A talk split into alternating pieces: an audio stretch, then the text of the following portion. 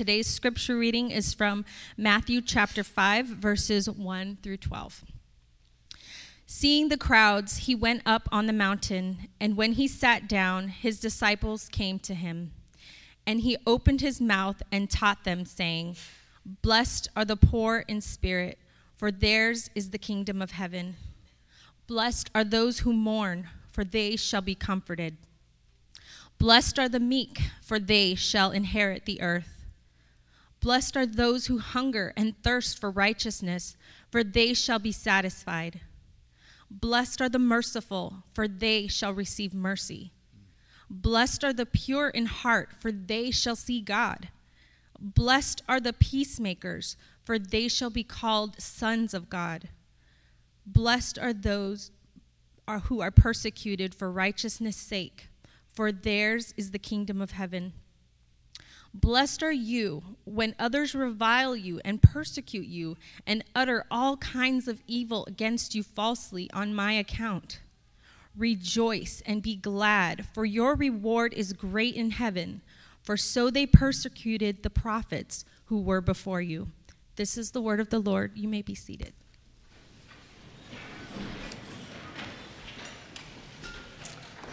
All right. Good morning.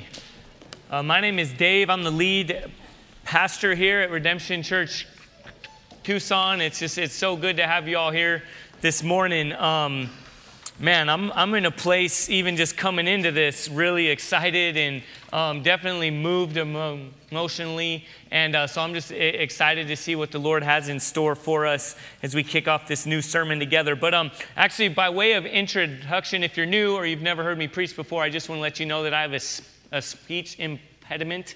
Um, there it's on display, an example for you. But uh, so I'll kind of so as we go, as I as I preach through, um, it'll kind of come in and out. So just want to make sure that you all know um, what that is. You're not trying to f- figure it out along the way. Um, a couple things before we we get into it is. Um, is this is um, a little notebook that um, is a really helpful tool throughout this next like three or so months as we walk through this sermon series the sermon on the mount and it's got all kinds of good stuff in it. It's um, it's got little um, like application points and discussion questions. For those of you who have kids who are here, um, they'll be walking through a similar place every week. That's always the case. They go through something similar to us in here. They're in the same scripture. They're not necessarily hearing it exactly the same way. Um, they would all be tuned out and bouncing off walls if they had to listen to me um, preaching the whole time. Um, my own little four year old wouldn't stand for that herself. But, um, but they hear something similar and they learn lessons. And then this is a great way for you to,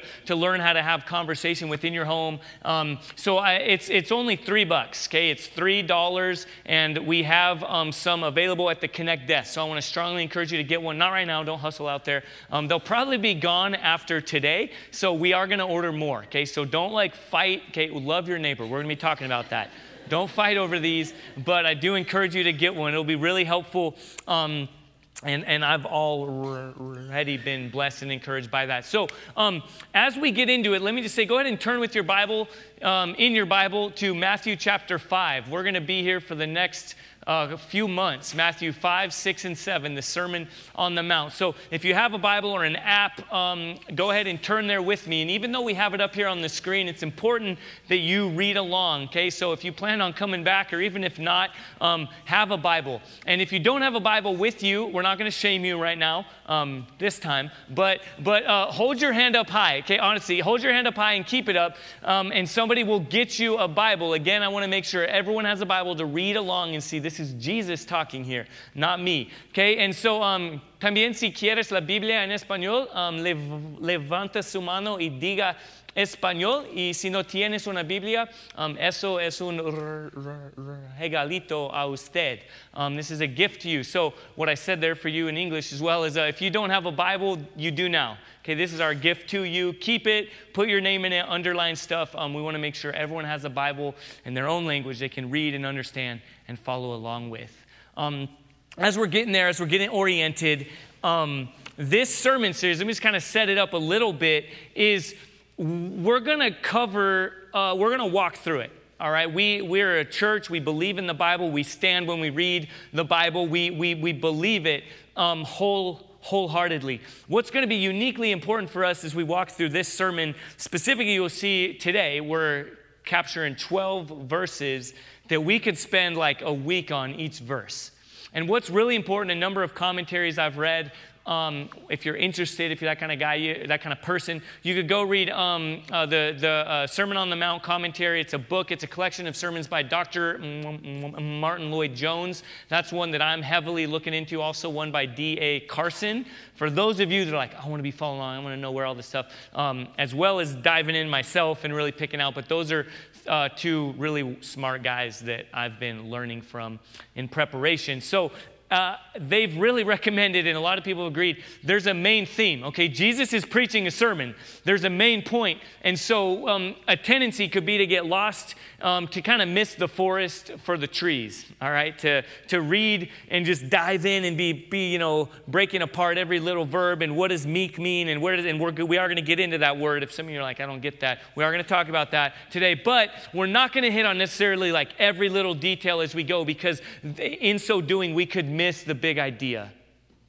All right? The big idea is this. This is the big idea today, the whole Sermon on the Mount, in fact, in all of Scripture, it's that, it's that Jesus brings real transformation that shows up in real everyday life.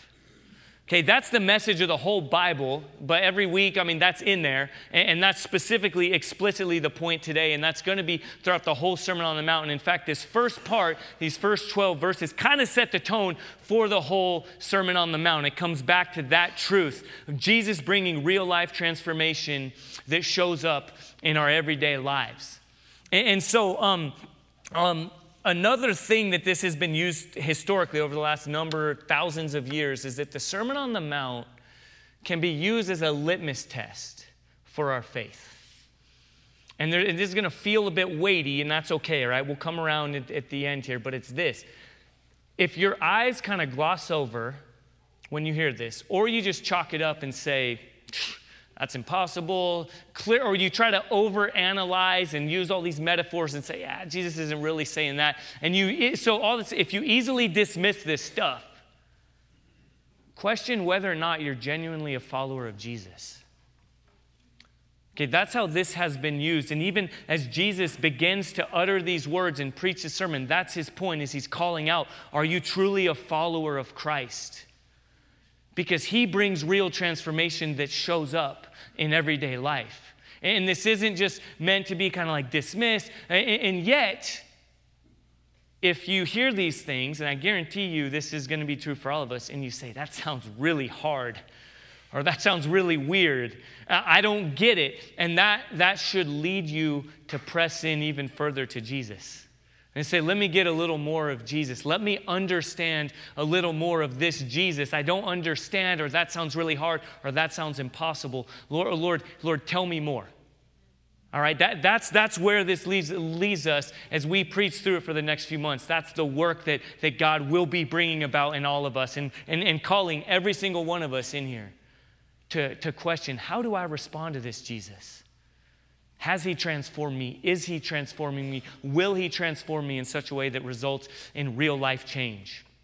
Amen. Okay, so that's a big that's a big task. It's a big sermon. All right, as you can see, it, it's important for us to to be in a good place as we walk through it. So let me pray right now and, and ask uh, Jesus, the one who actually preached this sermon, to now lead us and, and, to and to send the Holy Spirit to enable us to hear His words and to be changed. Let's pray.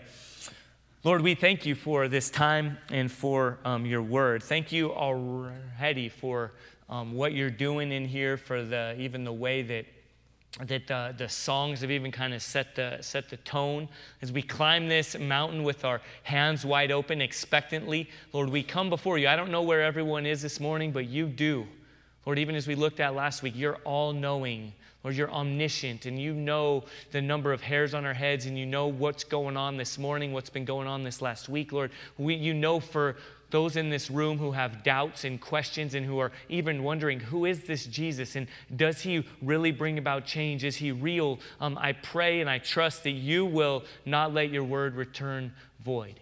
Lord, the grass withers and the flower fades, but the word of our God endures forever. And so we uh, are expectant and hopeful as we come before you together. In Jesus' name, amen. So imagine with me, like where we're at as we start this.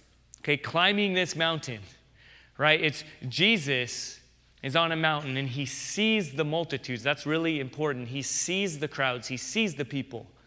He's not on his own agenda. He does have an agenda. He has a purpose and a plan, but he's not just like, all right, I don't really care. But he sees the people. He sees what's going on, and he and he and, and he and he calls them to himself and he sits down. And, and everyone who's with him, it's not just his friends. There are a lot of people. That word disciples that's used here is the his his followers. All right? It says, in Jesus, seeing the crowds, when he was seated, his disciples came to him, and then he opened his mouth and he taught them, saying, So his disciples are those who are following him. It's not only like his 12 disciples, um, it's not only all of his closest friends and stuff, but there's all kinds of different people here. Some who are intrigued, some who are following him, some who love him, some who have entrusted their life to him and said, We're with you. Um, some are religious authorities who don't like him at all. Right, they respect him and they fear him. As we'll even see in the very end in chapter 7, it says he taught them not as one of their prophets or as one of their scribes, but he taught them as one with authority. And that word authority means like the original stuff. Like he taught them and he, he, he, he talks about the law and the word of God as if he's the one who wrote it, because he is. And yet, yet these people fear him because he's kind of pressing in on their way of life. They're like, no, we have this whole religious thing figured out. We know what to do. We know how to make ourselves feel better. We know how to keep other people down by what we do. So, Jesus, you're kind of cramping our style. And then on the other hand, you had everyday folk, everyday people that, that, that were intrigued by Jesus as well, but start to get offended as he preaches through this sermon and he starts to say some things, they're like, whoa, whoa, whoa. I thought like Jesus is, I thought it's okay to just have this idea of Jesus, a kind of mm, like willy nilly perspective of, you know, Jesus is my homeboy or Jesus is whatever you want him to be. I don't know how you make another person whatever you want him to be. But that kind of idea, right, of like Jesus is whatever comes to mind when you're happy or when you're, whatever that might be. And those people too are kind of like, whoa, whoa, whoa, that's, you're kind of challenging me, Jesus. And everyone is, right, on every extreme. The ultra religious and the ultra non religious are, are, are, are, are confronted because Jesus is preaching kind of a weird sermon. And, and you and I are in that place too. That as he preaches and he says things like, repent and believe, for the kingdom of God is at hand. Well, what he's saying, that's what he said earlier in chapter 4, verse 17. He said, Repent and believe. Believe in the gospel, believe in the good news of God, for the kingdom of God, the kingdom of heaven is at hand. That people's like ears and eyes would have been perked up and said, Well, this is a different kind of kingdom. But what we would hear, right, if, if the big idea is, is, is God comes here and makes your life better, or God further affirms your and my perspective of the good life, we would expect a sermon something like this. And I, I, don't have it up here on the screen. All the more reason, I meant what I said earlier, okay? Have your Bible, read through it. Um, even read through this as I, as I go through these, the kind of a different take on these 12 verses. Look through what Jesus actually said, and then consider with me, kind of according to the world, according to our nature, what we would expect the good life to be talked about as. It sounds something like this. If Jesus said this, Jesus opened his mouth to affirm them and to tell them exactly what they wanted to hear. And he said this Blessed are those who are arrogant and do whatever it takes to get what they want. Blessed are those who are always happy and comfortable, free from worry or difficulty. And blessed are those who have power and who use it to get what they want to accomplish their own goals. And blessed are those who cut corners and have flexible morals, for they will always be satisfied and get what they desire. Blessed are those who never are made to look foolish, who always get the last word, and who will always get the respect and the justice that they deserve. Blessed are those who do what they want and pursue whatever their hearts desire, for they will get what they want and they will be applauded for their self expression and determination. Blessed are those who gossip, for they will always have friends. Uh oh. All right, we'll get into this. Blessed are those who sync up with the culture and sprinkle some of Jesus on top, for it helps them to live the good life.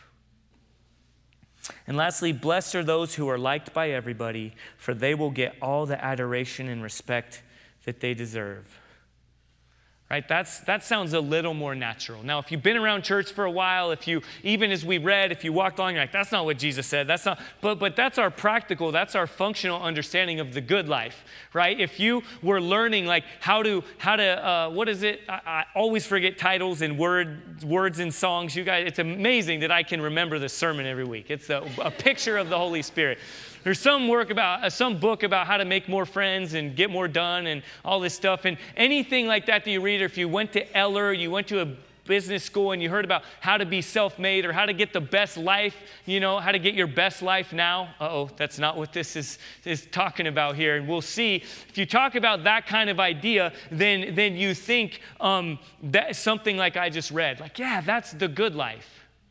But that's different. Jesus says, no, no, I'm calling you to the blessed life. Well, that word blessed is very important. And, in this next part, in some of your Bibles, it might say this is called, right? Verses 2 through 12 are called what? What is it? What do you see? Beatitudes. And maybe like me, most of us like, what does that even mean? What is that title? You've been around here. Well, it's simply the Latin word, beatus, um, for blessed.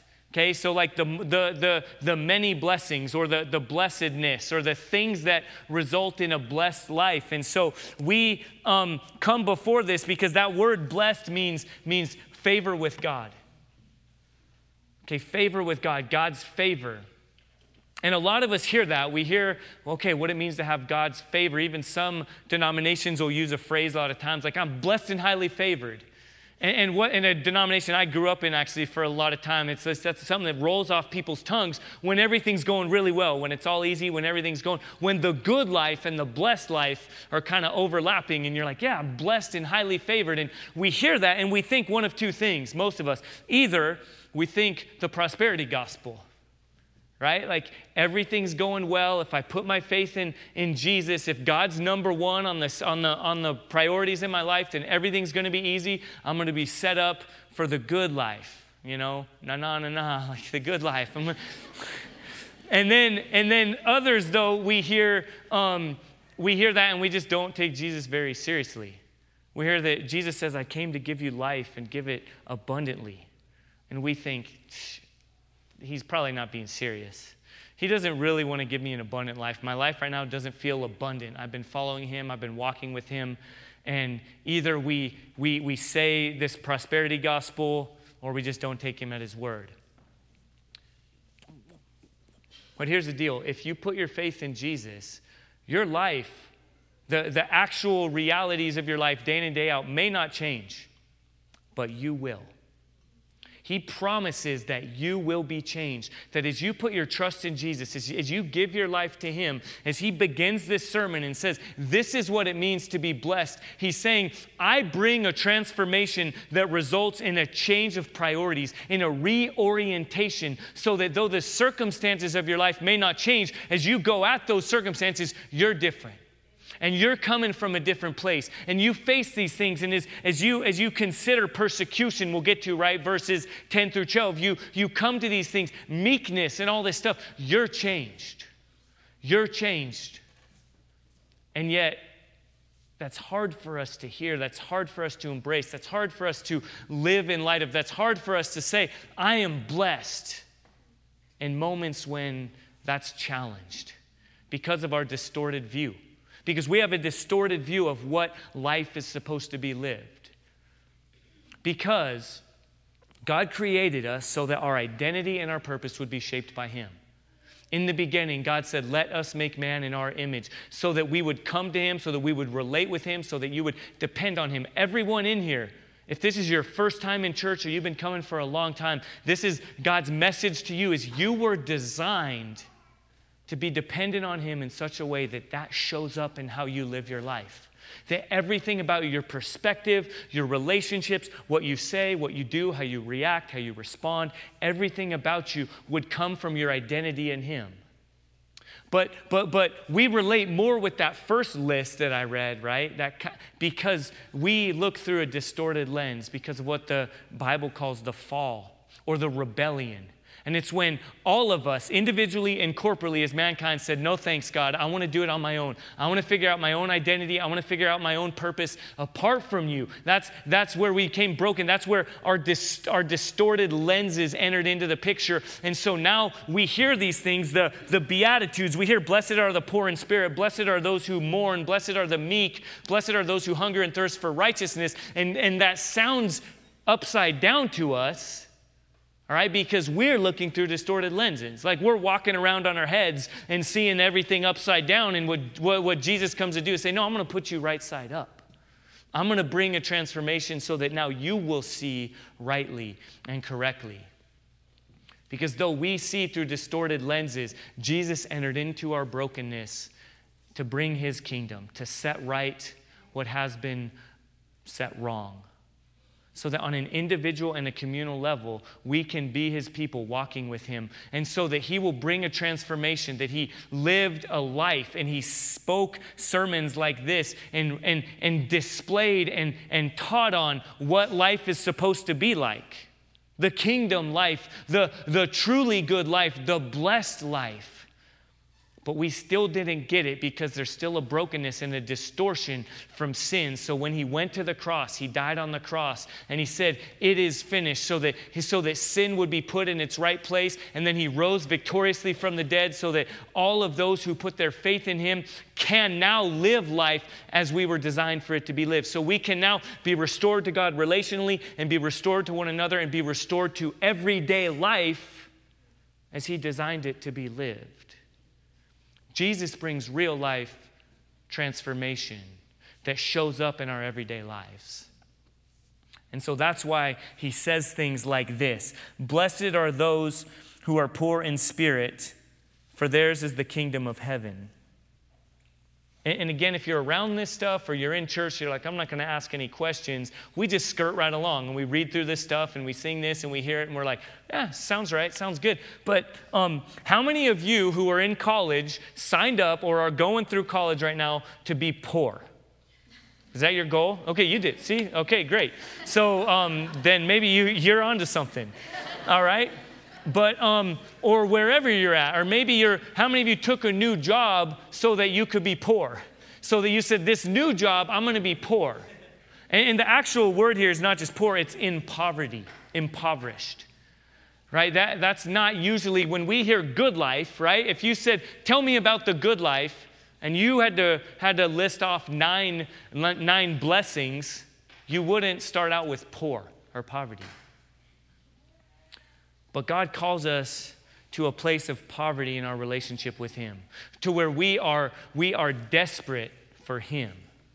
And, and I, was, I was thinking about this. Um, the longer you're in church, let me just say this for you on the front end. The longer you're around here, the longer you're doing this thing, for those of you who grew up in church, who grew up in a, in a, in a Christian home, it's really easy to take for granted your relationship with God and to not live poor in spirit.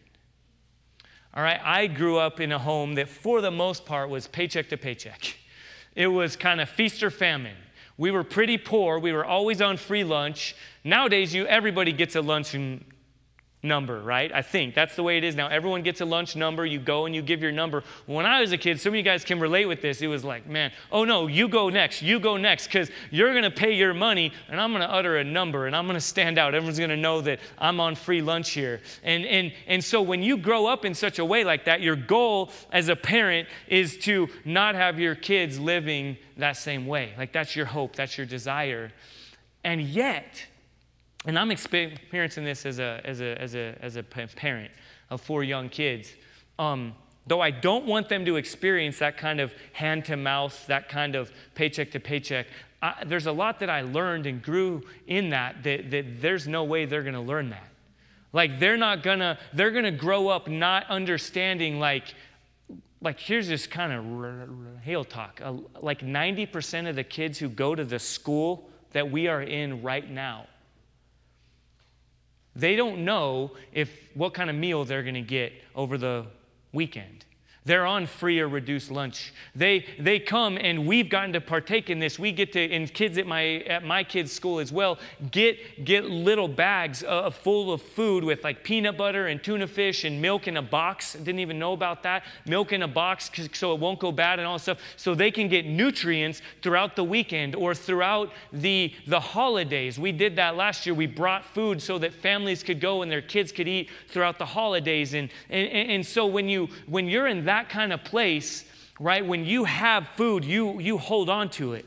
And you know, like, I need this right now. I, I'm not going to take it for I don't have I don't have pantries full. I don't have a stockpile full. Or when you're paycheck to paycheck, you it's a little harder in that case to rely on your bank account and your portfolio and your and your 501 uh, is that what it's called? I don't know. You can tell where I'm at. Your your 401k. Thank you. And your and your and your IRA and all these things. Right? It's a little harder. See, again, you know where I'm at.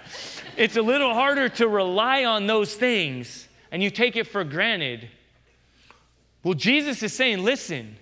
Though God lavishes his, his grace and His favor on you abundantly, though God gives you Himself so much, don't take it for granted.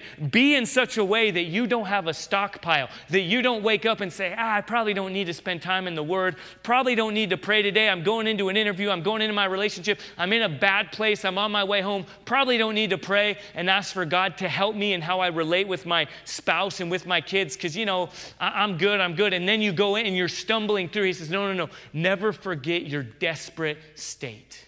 That apart from God's intervention, apart from the filling of the Holy Spirit, apart from the good news of Jesus transforming and informing your life and your heart, you're, you're, you're desperate. So cling to Him, need Him, live paycheck to paycheck every morning. Never, never expect, I've got it made, I've got it, I've got it. No, cling to him. And again, for the ultra religious, this would be offensive and shocking.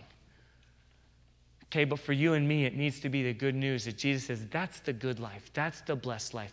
Be poor. Be, be, be, be in such a desperate, impoverished state that you cling to all the nourishment that God gives you through time with Him, through His Word, the, through the community that He's provided. And then he goes on, blessed are those who mourn. Again, that's counterintuitive, weird stuff. It's no, mourning is difficult. We've had a lot of mourning within our young church. But he says, Blessed are those who mourn, for they will be comforted. The, in that place, and this is a mystery, in that place, somehow God reveals himself to you. God, God provides community for you. God brings others around you in such a way that otherwise you would not experience. Now, does God, you know, like a puppet master, lead us into dark places? No. But yea, though I walk through the valley of the shadow of death, even there you are with me. You comfort me. Jesus says you're blessed in that place. And then in verse 3, perhaps one of the most confusing Blessed are the meek, for they shall inherit the earth. What, what comes to mind when you hear the word meek? Just like be honest with this. What comes to mind? Meek. How many of you okay men here how many of you if um, you know you're in that line right that some of us feared growing up as kids and they're like picking for the dodgeball team and you get picked last and someone says oh it's okay you know you're meek right? No or, you show up to like football practice with your kid and you're like this is my kid he's only five but got high hopes for him he's gonna gonna go places and you show up and the coach says oh this little guy looks meek you'd be like, yeah, thank you, coach. You'd be like, what, meek? No, no, this is a warrior. This kid's, this kid's tough. Well, it's because we hear, we, we hear meek and we think weak, right? I don't know if it's just God's sense of humor that it rhymes, but we think, we think, yeah. So we hear that and there's a perception, even in Christianity, like a lot of times that people say, oh, you should be meek. You should be Ned Flanders. All right, okay, confession. I grew up on The Simpsons. I wasn't allowed to watch The Simpsons. Um, I had to hide it from my s- stepdad, but not for the reasons that you guys think. Not because um, it was, you know, profane and inappropriate and all the things probably that my wife wasn't allowed to watch it for, but because it was a cartoon and that's childish. And a fifth grader should be more mature than to watch a cartoon. So I had to hide it. He didn't care about the inappropriate profanity and stuff, but that it's, it's childish. But all that to say, if you've ever, okay, true confession time. How many of you have seen The Simpsons here? Okay, all right. The re- rest of you, don't be ashamed. It's okay. Those of you who raise your hand, don't be ashamed. It's okay, all right. Come as we are. But there's this character, Ned Flanders, and that show's still going, all right? I don't know when it's going to be irrelevant to keep talk about it, but it's almost that time. But it's still going, right? They're, they're still making shows. But um, Ned Flanders, right? Heidi ho, neighbor. And he's this like nerdy dude with a mustache. I know mustaches are coming back in, but this wasn't a hipster mustache, right? This wasn't the kind you have like tattooed on your arm or on your cup or on your car, wherever the infatuation with mustaches are these days. Um, but he was nerdy and he was weak. He was a he was a doormat. Homer Simpson was mean to him. Bart, you know, gave his kids wedgies, all this stuff. And so you think meek, you think Ned Flanders. But meek is controlled power. Meek is, I could wreck you right now, but I'm withholding that. Meek is, listen, you're in my face and you wanna, you wanna go toe to toe right now, and I could, I could take you easily, but I'm not gonna. And so, a lot of people, when we come at the Sermon on the Mount and we just want to jump right to turn the other cheek, you know, you know, and if, if someone hits you on the cheek, turn to him the other cheek. If someone makes you go one mile, go with him two. And, and then, you know, even non Christians, not people who aren't church, some of you maybe even here who are hearing these things like, yeah, yeah, yeah, those are all Christian things. And, and, but that stuff doesn't just exist in a vacuum. That comes back to this transformation that only comes through Jesus, where, where you hear meekness and you understand it. And then as Jesus displayed meekness most clearly on the cross. As he hung on the cross on a tree that he created with the very words of his mouth. And then he hung there, ham- nails hammered into his hands and feet by people that he made, that he formed with like with clay and breathed life into them. And then now those voices came back at him in mockery. And Jesus, even as he, as he faced Pontius Pilate, he said, Silly Pilate, I could bring legions of angels right now, scary, sword wielding, angelic beings that you would all be terrified, that you would be messing your pants right now if you saw. And you're sitting here mocking me as I hang on the cross because though I have the power Jesus displays to put an end to this with a snap of my fingers, I'm going to withhold that power for God's glory and your good and the good of the world so that the entire world would be blessed. Genesis chapter 12, that same thing there. Blessed, transformed, made right with God and with one another. That's meekness. And Jesus displays it on the, clo- on the cross, and he calls you and me to see it so clearly and then to be so transformed that our lives now look that way. Meek, transformed, changed. And then he goes on and he continues Blessed are those who hunger and thirst for righteousness for they shall be satisfied. Okay, that's just counterintuitive. Again, you hear that, but in our day, all right, in our day, what rules you and me right now is instant gratification right? We don't hunger and thirst for, for, for righteousness. No, we, we, we hunger and thirst for, for I want to have my needs met right now the way I want to have them met. And I want to, I want to go about um, life. I want to get everything um, when I want it, how I want it right now. I got a little crack on my iPhone and I just bought it last week. But, um, and I, of course, I didn't buy the, you know, the, the, the, like, the insurance plan because I need to use that money for something else. But man, I broke it. And even though my contract doesn't come up in two more months. I need it now. So I'm just going to, I'm going to get rid of that one, just buy a new one. I need it now, now, now. Me, me, me, mine, mine, mine. But no, he says, let your appetite, what you long for, what you thirst for, what you hunger for, be God's righteousness so that we're in such a place where we see the world, um, relationships, interactions going, and we say, that's not the way it's supposed to be we speak up, we enter in, and we hunger and thirst and say, No, no, no. God has called for a morality that is completely upside down than what we see running rampant in our day today. We hunger and thirst for that. Societal, moral, relational righteousness. And some of us, right? Maybe, maybe that's what you expect to hear in church right now. You expect to hear that. Yeah, yeah, yeah. The moral right, the moral, like, get it all right, do all the right things, be a good person, do, don't do bad things, do good things. And that is there, okay? Righteousness. But let me let me tell you actually, um, there's another word that maybe isn't as traditionally embraced or is sometimes counterintuitive or is even polarized. That this word that has been translated righteousness can also synonymously be translated as justice. Hmm.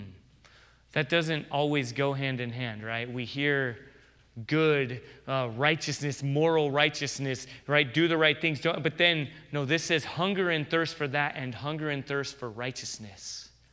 So that when you see on a societal, familial, individual, um, uh, structural dimension, when there's injustice, you, you stand up and you say, that's not the way it's supposed to be. You stand up and say, that's not, that's not the good news that Jesus proclaimed. And so often, right, we find ourselves in a tug of war or we think, no, I'm over here, so I can't talk about justice, or I'm over here, and that just means that God doesn't care about how you're actually living on an individual level. And Jesus comes, again, counterintuitively and says, I'm taking the game back, right? You can't differentiate these things. He says, no, my word, the kingdom of heaven that has come means that right living uh, also relates with um, standing up for those who maybe can't stand up for themselves, who need standing up for, or, or where, where, where, where, where brokenness and oppression is running rampant. God's people are called to stand up and to say, No, I hunger and thirst to see that made right. Hmm. And it's it's easy to get it right in here, church. Right? We can get our Bibles right in here, but unless we get it right out there, we're not living biblically. Again, there's a warning, there's a litmus test about, a litmus test about this whole thing where Jesus is saying, Listen, get it right. Be transformed in such a way. The blessed life is one where you hunger and thirst for righteousness, for right living, and for justice to be made right. And then he continues on. He says, Blessed are the merciful, for they will receive mercy. And blessed are, um, and, and, blessed are the um, pure in heart, for they shall see God. And then verse 9, Blessed are the peacemakers, for they shall be called sons of God. Not blessed are those who gossip and, and who stir up trouble and whose social media presence is all about, you know, division. But know that, that, that you're. Uh, slow to speak and quick to listen, and slow to anger. For the anger of man does not bring about the righteousness of God. Peacemakers.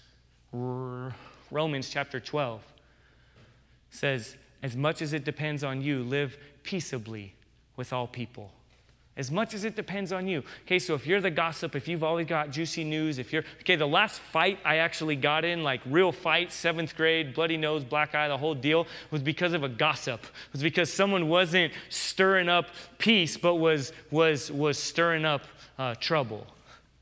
Let that not be true of us in here, in the church, in our workplace, in our homes. Blessed are the peacemakers. And then this last part, verses 10 through 12 he kind of brings it all together. This is like a transition from all these, these, these beatitudes. Blessed is this blessed is this blessed is that kind of sets the tone sets the sets the whole direction here. He says now the whole rest of this sermon is coming out because your life is going to look differently if you come to jesus and you put your faith in him and you are transformed in such a way that it shows up in your everyday real life so that now you can expect how that's going to be lived. And there's a transition point in verses 10 through 12 where he says and blessed are those who are persecuted for righteousness sake and blessed, um, for theirs is the kingdom of heaven. And blessed are you when others insult you and persecute you and say all kinds of evil against you wrongly because of me. Rejoice and be exceedingly glad, for great is your reward in heaven. Persecute, again, ah, the good life, the blessed life, what I went to college for, what I'm here for, isn't really to be persecuted, Jesus. Sorry, you're kind of wet blanket right now. You're kind of raining on the parade. Who brought this guy along? right? Like that's that's our nature, and we need to ad- admit that. That's what we want to respond with. But Jesus says, no, no, expect this, expect persecution, expect that that my kingdom coming into the world is not just going to blend perfectly and nicely. Expect it. Don't be surprised. Okay, the kingdom, some of that language here, kingdom, this whole thing is going to be talking about it. Kingdom is the way of life. It's the way you see, it's the way we relate with one another, it's the way the world operates and functions. It's, and there's a kingdom of this world. Again, when we all individually and communally turned our backs on God and said, No thanks, I don't want to be a part of your kingdom where my uh, identity and purpose comes from you, where our relationship and our identity and our purpose comes from God, but it's apart from God, it's not God, that's sin, then that's the kingdom of the world. And Jesus says, Listen, my kingdom is coming repent and believe it is here. Be transformed, be changed. And then he says, and when you embrace that, when you are transformed by Jesus, when his life, death, and resurrection shapes you, you're gonna experience persecution. Now, again, we got to hit on all of us here. Don't be shocked when you lose friends and jobs and relationships and respect from people. Some people hear that and we bring on persecution, right? We're like, all right, I've got every bumper sticker on my car, the way I present myself, my t shirt, the look on my face, every, the huge Bible that I'm carrying around with, like, you know, has a, a cross that could be turned this way. And it's more like, you know, I'm going to get you and I'm going to keep you out. Uh, we'll talk about that next week, okay? When Jesus says, uh, you are the salt of the earth and be a light unto, as, a, as a city set on a hill, so let your light shine before others, so that seeing your good works, works, they will glorify your Father in heaven. Okay, so it doesn't mean like dukes up, you know, we're going to go out and, and bring on persecution. It's us versus them kind of deal. All right, that is not it. That's not the message that Jesus is saying. But he is saying, don't be surprised when uh, this good news, when this message of the kingdom, of the blessed life, is not always received well, and when you receive persecution for it. And then that, that first commandment in this whole thing as we close says, Rejoice and be glad. Or that um, translation can actually be, Rejoice and be exceedingly glad. Rejoice in these things. Take joy, take heart because you're, you're, you're being persecuted right now because um, others who've gone before you have been persecuted too that's the way of the kingdom that's what it means to be transformed by jesus and to identify with jesus but let me ask you to ask yourself right now how do you feel? The, the commandment from Jesus is rejoice and be glad. Do you feel glad? Let, let this quote from Sinclair Ferguson be an encouragement because a lot of times, and perhaps even some of the tone of this um, maybe makes you feel this way, that often the Sermon on the Mount is taught as a message calculated to produce the greatest possible guilt in the fewest possible chapters. Right?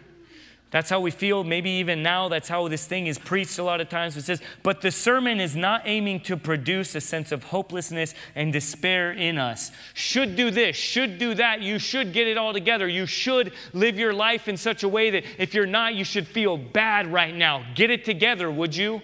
Right? That's how we want to, that's what happens in our heart. But he says, rather, it is intended to set before us a glorious vision of what the Lord intends our lives to become.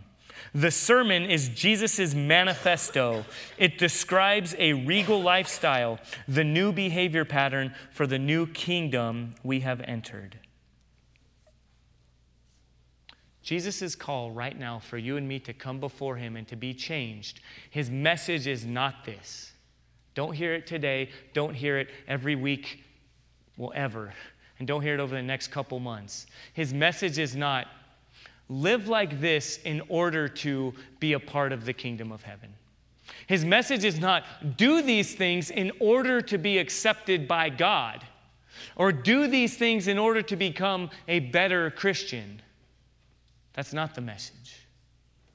But the message is emphatically because you are a Christian, this will be your life. If you put your faith in Jesus, these things will be true of you. Because though we see through distorted lenses, Jesus comes and brings a transformation, a real transformation that shows up in real everyday life.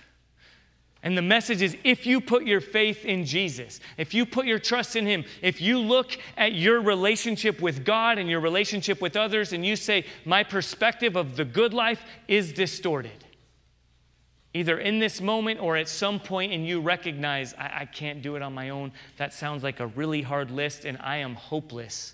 The good news is this that Jesus says, Come that by grace alone, God's undeserved favor poured out, through faith alone, a transfer of trust from, from self to, to Christ, through Christ alone, by grace alone, through faith alone, in Christ alone, that his life, death, victorious resurrection, and continual rule, and his call for you and me to entrust our lives to him, he says, if that's what you do, if you put your life in, in your trust in me in such a way, this is the blessed life I'm promising for you.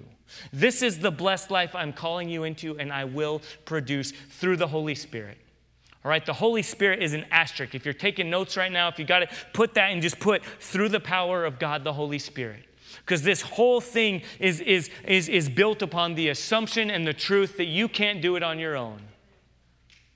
But as God, through the Holy Spirit, empowering you, working in you, He brings real life transformation that shows up in real everyday life. And it's counterintuitive.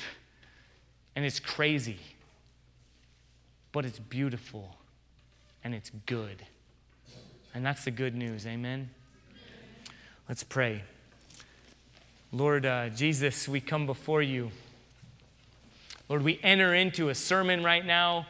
We enter into a sermon series right now of hearing from you. And I know that you're doing a work right now in all of us, Lord, that um, it's, we're in different, different places. I do pray and trust that the end result is comfort and hope and encouragement Lord, that you are, are bringing us to a place, I pray, back to verse 3, where we would all respond as poor in spirit.